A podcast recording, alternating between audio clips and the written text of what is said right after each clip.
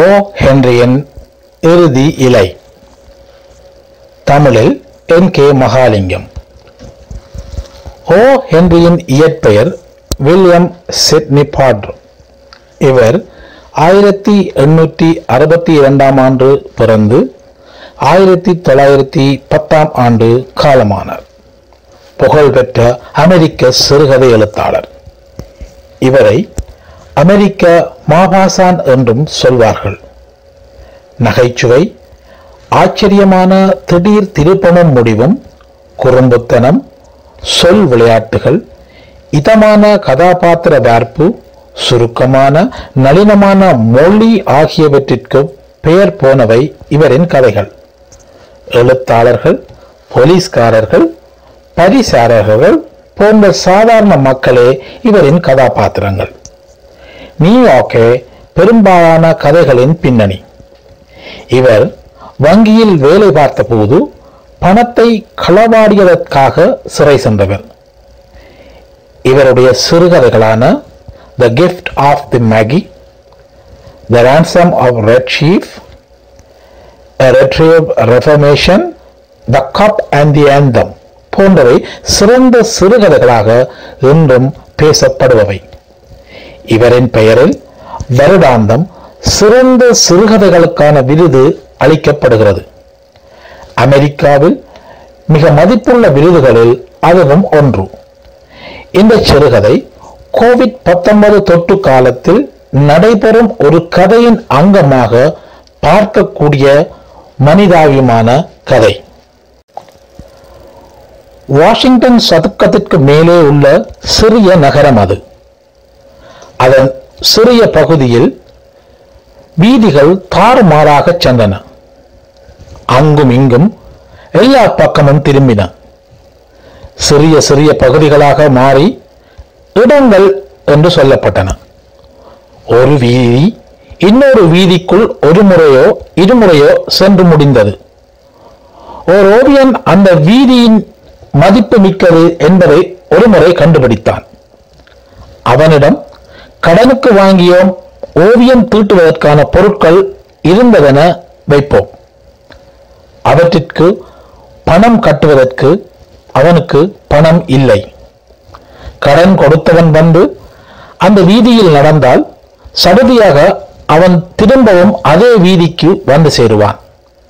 இறுதியில் அவன் ஒரு சதம் கூட பொறாமல் திரும்பி போவான். அப்படியான இடம் அது. நகரத்தின் இந்த பகுதியை கிரீன்விச் கிராமம் என்று அழைப்பார்கள். அந்த பழைய கிரீன்விச் கிராமத்திற்கு ஓவியர்கள் விரைவில் வந்து சேர்ந்தார்கள். அங்கே நல்ல வெளிச்சமுள்ள குறைந்த விலையில் விருப்பமான அறைகள் கிடைத்தன. அங்கே மூன்று தளங்கள் உள்ள ஒரு கட்டடத்தில் ஜூவும் ஜான்சியும் வாழ்ந்தார்கள். அந்த இளம் பெண்களில் ஒருத்தி மெயினிலிருந்தும் மற்றவர்கள் கலிபோர்னியாவிலிருந்தும் வந்தவர்கள். அவர்கள் இருவரும் எட்டாவது வீதியில் இருந்த ஒரு உணவகத்தில் சந்தித்து சிநேகிதமானார்கள்.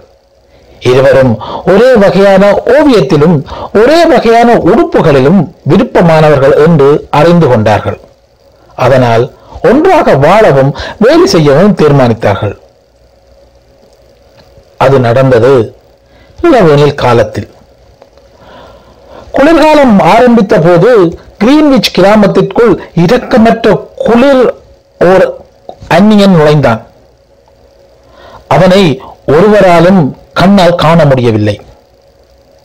அவன் இங்கே ஒருவனையும் அங்கே ஒருவனையும் தன் இரக்கமற்ற விரைத்து குளிர்ந்த விரல்களால் தொட்டான். அவன் மோசமான ஒரு நோய். மருத்துவர் அவனை நிமோனியா என்று அழைத்தார்கள். நகரத்தின் கிழக்கு பக்கத்திற்கு அவன் அவசரமாக வந்தான். பலரை தொட்டான். ஆனால் கிரீன்விச் கிராமத்தின் ஒடுங்கிய வீதிகளில் அவன் அத்தனை அவசரமாக வரவில்லை. திரு நிமோனியா கண்ணியமான முதிய கனவான் அல்ல. கண்ணியமான முதிய கனவாக கனவானாக இருந்திருந்தால் கலிபோர்னியாவைச் சேர்ந்த பலவீனமான சின்ன சிறிய ஒரு பெண்ணை துன்புறுத்தி துன்புறுத்தி இருக்க மாட்டாள். திரு திரு நிமோனியா ஜான்சியை தன் இரக்கமற்ற குளிர்ந்த விரல்களால் தொட்டான். அசைய முடியாமல் அவள் கட்டிலில் படுத்தாள். பக்கத்து வீட்டு சுவரை ஜன்னல் ஊடாக பார்த்து கொண்டு அசையாமல் படுத்து கிடந்தாள். ஒரு நாள் காலை ஓய்வில்லாமல் இயங்கும் மருத்துவர் ஒருவர் முன்கூடத்தில் ஜோன்சியின் காதுக்குள் கேட்காத தூரத்தில் நின்று சூவுடன் கதைத்துக் கொண்டிருந்தார். அவள் உயிர் வாழ்வதற்கு அதிகம் வாய்ப்பில்லை. அப்படி அவள் உயிர் பிழைக்க வேண்டுமென்றால் அவளுக்கு சிறியதொரு வாய்ப்புத்தான் இருக்கிறது. உயிருடன் இருக்க விருப்பமில்லாத ஒருத்தருக்கு என்னால் அதிகம் ஒன்றும் செய்ய முடியாது. உன் சின்ன சிறிய சீமாட்டி உயிர் வாழ விருப்பமில்லை என்று தீர்மானித்து விட்டாள் அவள் மனதை ஏதாவது துன்புறுத்துகிறதா? என்று கேட்டார். அவளுக்கு இத்தாலிக்கு போக வேண்டும். நேபிள்ஸ் குடாவை வரைய வேண்டும் என்று விருப்பம். பல காலமாக அவள் மனதில் இருந்தது. என்றால் சு. ஓவியம் தீட்டுவது? ஓவியம்? ஒரு ஆண்மகனை விடவும் வேறொன்றை விரும்புவது ஒரு பொண்ணுக்கு இந்த உலகத்தில் இருக்கிறதா? ஓர் ஆண்? ஆனா அவன் அப்படி பெருமதி உள்ளவனா? இல்லை மருத்துவரே. அவளுக்கு ஆணில் விருப்பமில்லை. அது ஒரு பலவீனம். எனக்கு தெரிந்ததை நான் செய்வேன். ஆனால் ஒரு நோயாளி தான் சாகப் போகிறாள் என்று உணர ஆரம்பித்தால் என் வேலையில் அரைவாசி கூட பிரியோசனமில்லை. குளிர்காலத்துக்குரிய புதிய ஆடைகளை பற்றி அவளுடன் பேசு. எதிர்காலம் பற்றிய ஆர்வம் இருந்தால் அவள் தப்புவதற்கு அதிக வாய்ப்புகள் உள்ளன. மருத்துவர் சென்றபின் அழுவதற்காக ஜூ தன் அறைக்கு சென்றாள். பின் ஓவியம் தீட்டுவதற்கான சில பொருட்களையும் எடுத்துக்கொண்டு ஜான்சியின் அறைக்கு சென்றாள். பாடிக்கொண்டு வேலை செய்தாள். ஜான்சி அங்கே படுத்திருந்தாள்.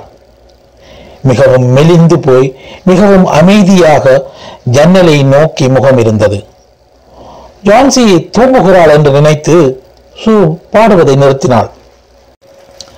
பெண் ஜூ ஓவியம் கிரவளிக்கிட்டாள் அப்போது மெதுவான ஓசை ஒன்று திரும்ப திரும்ப கேட்டது.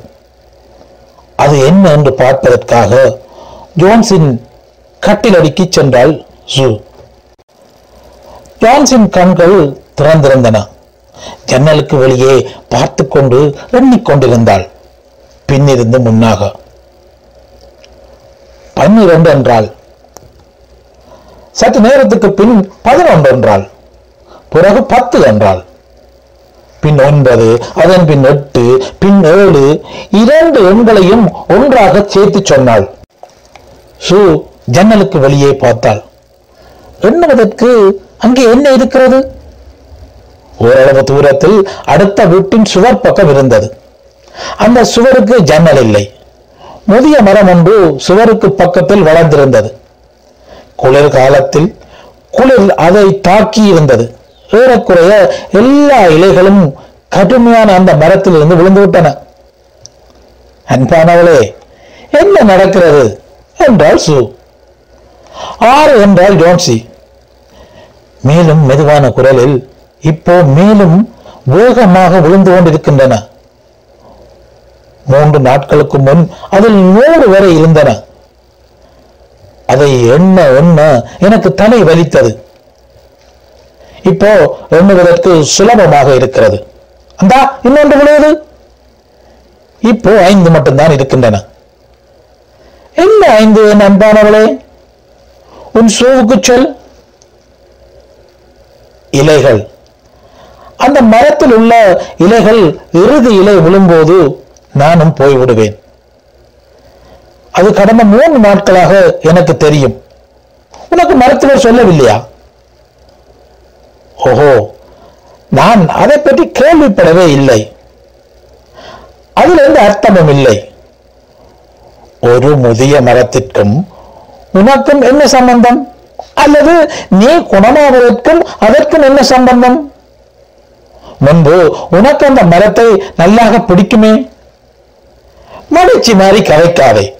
நீ தேர்வு விடுவதற்குள்ள வாய்ப்புகள் அதிகம் உள்ளது என்று மருத்துவர் என்று காலை சொன்னார். தேர்வு விடுவதற்கு மிகவும் நல்ல வாய்ப்பு உள்ளது என்றார். இப்போ கொஞ்சம் சாப்பிடு. நான் வரவதற்குள் செல்ல வேண்டும். என் படத்தை விட்டு உனக்கு உணவு வாங்கி தருவேன். அதை உண்டு நீ பலம் பெறுவாய். நீ எனக்காக ஒன்றும் வாங்க தேவையில்லை. என்று சொல்லிவிட்டு ஜான்சி ஜன்னலுக்கு அப்பால் பார்த்தாள். அந்த இன்னொன்று விழுகுது. இல்லை எனக்கு ஒன்றும் சாப்பிட தேவையில்லை. இப்போ நாள் இருக்கிறது. என்று இரவுக்கு முன் கடைசி இலை விழுவதை நான் பார்க்க வேண்டும். அதன் பிறகு நானும் போய்விடுவேன். ஜான்சி என் அன்பே உன்னுடைய கண்களை மூடிக்கொள். நான் வாழ்வேன் என்று எனக்கு உறுதிமொழி தருவாயா? நான் என் ஓவியத்தை கீறி முடிக்கும் வரை ஜன்னலுக்கு வெளியே பார்க்க மாட்டேன் என்று எனக்கு உறுதிமொழி தருவாயா? நாளைக்கிடையில் இந்த படத்தை மு- கீறி முடித்து தயாராக வைத்திருக்க வேண்டும்.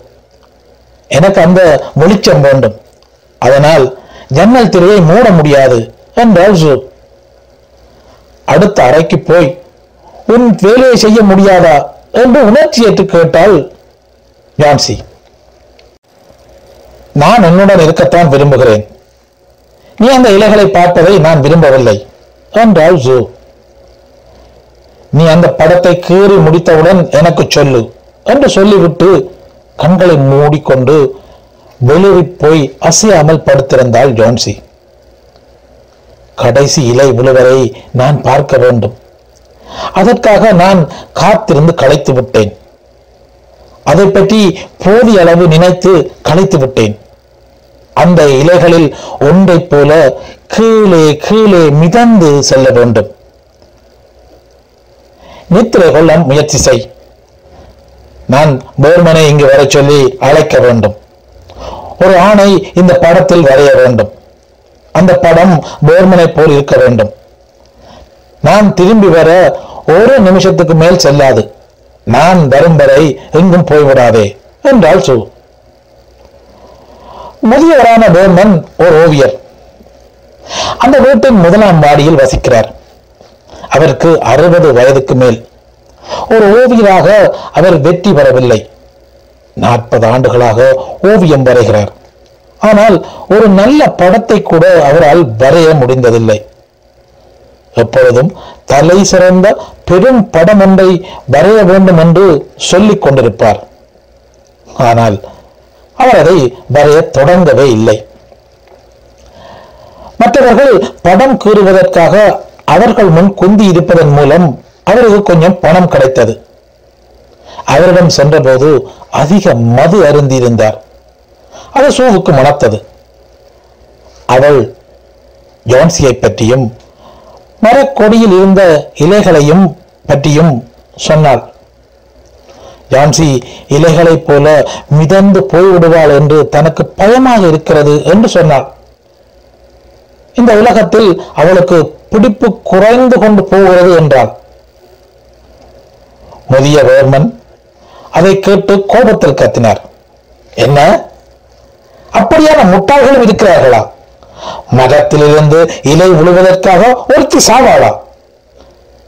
அப்படியான ஒன்றை நான் கேள்விப்பட்டதே இல்லை. நீ படம் வரையும் போது நான் அங்கே வந்து அதற்காக இருக்க மாட்டேன். அப்படி அவள் நினைப்பதற்கு நீ அவளை ஏன் விடுகிறாய்? பாவம் அந்த ஜான்சி. என்று சத்தமிட்டார். அவள் மிக மிக நோயிட்டு இருக்கிறாள் நோய் அவளுக்கு இப்படியான விசித்திரமான எண்ணங்களை அவள் மனதில் ஏற்படுத்தி இருக்கிறது. திரு பௌமன் நீங்கள் வரமாட்டேன் என்று சொன்னால் வரமாட்டீர்கள் தான் அப்படி சொல்வதால் நீங்கள் மிகவும் நாகரிகமானவர் அல்ல என்று நான் நினைக்கிறேன். என்றால் சு. இதுதான் பெண் என்று கத்தினார் பௌர்மன் யார் சொன்னது நான் வரமாட்டேன் என்று? நீ போ நான் வருகிறேன். அரை மணி நேரமாக நான் வருகிறேன் என்று சொல்ல முயற்சிக்கிறேன். உனக்கு விளங்கவில்லை கடவுளே. ஜான்சியை போன்ற நல்ல பெண் சுகமில்லாமல் கிடப்பதற்கு இது நல்ல இடமில்லை. ஒரு நாள் நான் என்னுடைய தலை சிறந்த படைப்பை வரைவேன். அதன் பின் இந்த இடத்தை விட்டு நாம் எல்லோரும் சென்று விடுவோம். கடவுளே. ஓ அவர்கள் மேலே சென்றபோது ஜோன்சி துயின்று கொண்டிருந்தாள். ஜூ ஜன்னத்திலேயே மூடிவிட்டு வேர்மனை அடுத்த அறைக்கு கூட்டிச் சென்றாள். அங்கே இருந்து ஜன்னலுக்கு வெளியே மரத்தை பயத்துடன் பார்த்தார்கள். பின்னர் பேசாமல் ஒருவரை ஒருவர் ஒரு கணம் பார்த்து கொண்டார்கள். குளிர்ந்த மழை விழுந்து கொண்டிருந்தது. சற்று உரை பனியும் அதில் கலந்திருந்தது. பர்வன் வரைவதற்காக சூமுன் குந்தினார். சு வரைய ஆரம்பித்தாள். ஏறக்குறைய இரவு முழுவதும் வரைந்தாள். காலையில் ஒரு மணி நேர நித்திரையின் பின் ஜான்சியின் கட்டில் அடிக்கி சென்றாள். ஜான்சி பெரிதாக திறந்த கண்களுடன் ஜன்னல் பக்கம் பார்த்து கொண்டிருந்தாள். நான் வெளியே பார்க்க வேணும் என்று சூவுடன் சொன்னாள். சூ ஜன்னல் திரையை நீக்கினாள்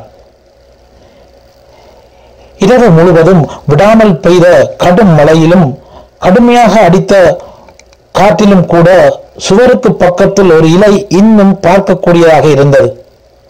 மரக்கிளையின் அருகில் கடும் பச்சை நிறமாக அந்த இலை இருந்து கொண்டிருந்தது. இலையின் ஓரம் முதிர்ச்சியினால் மஞ்சள் நிறமாக மாறிக்கொண்டிருந்தது. நிலத்திலிருந்து ஏறக்குறைய இருபது அடி உயரத்தில் மரக்கிளையில் அது தொங்கிக் கொண்டிருந்தது. அதுதான் கடைசி இலை என்றால் ஜான்சி. அது நேற்றிரவு விழுந்திருக்கும் என்று நான் நினைத்தேன். காற்றடித்தது எனக்கு கேட்டது.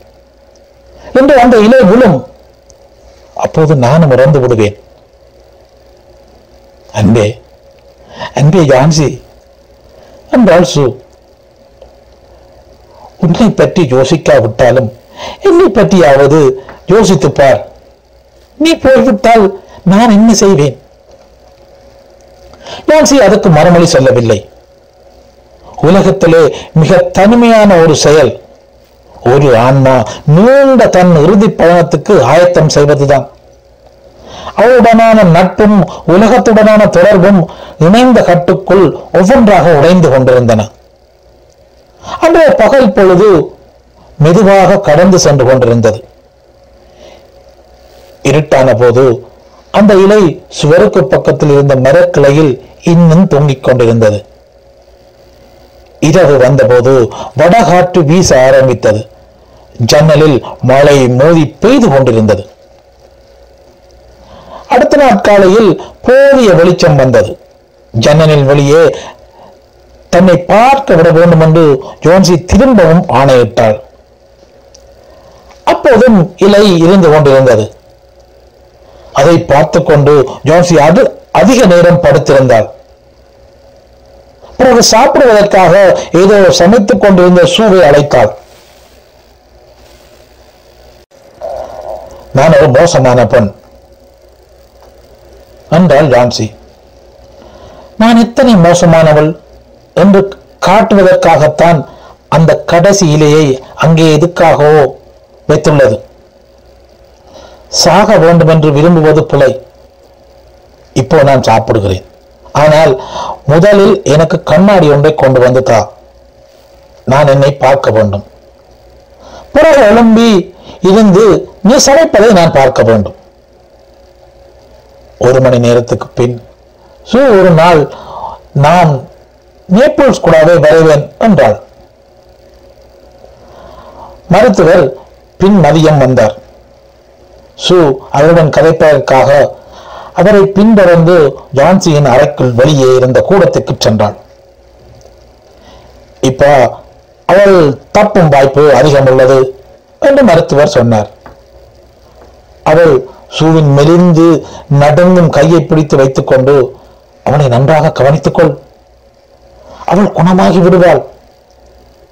இப்போது நான் இன்னொரு நோயாளியை இந்த வீட்டில் பார்க்க போக வேணும் அவருடைய பெயர் பேர்மன்.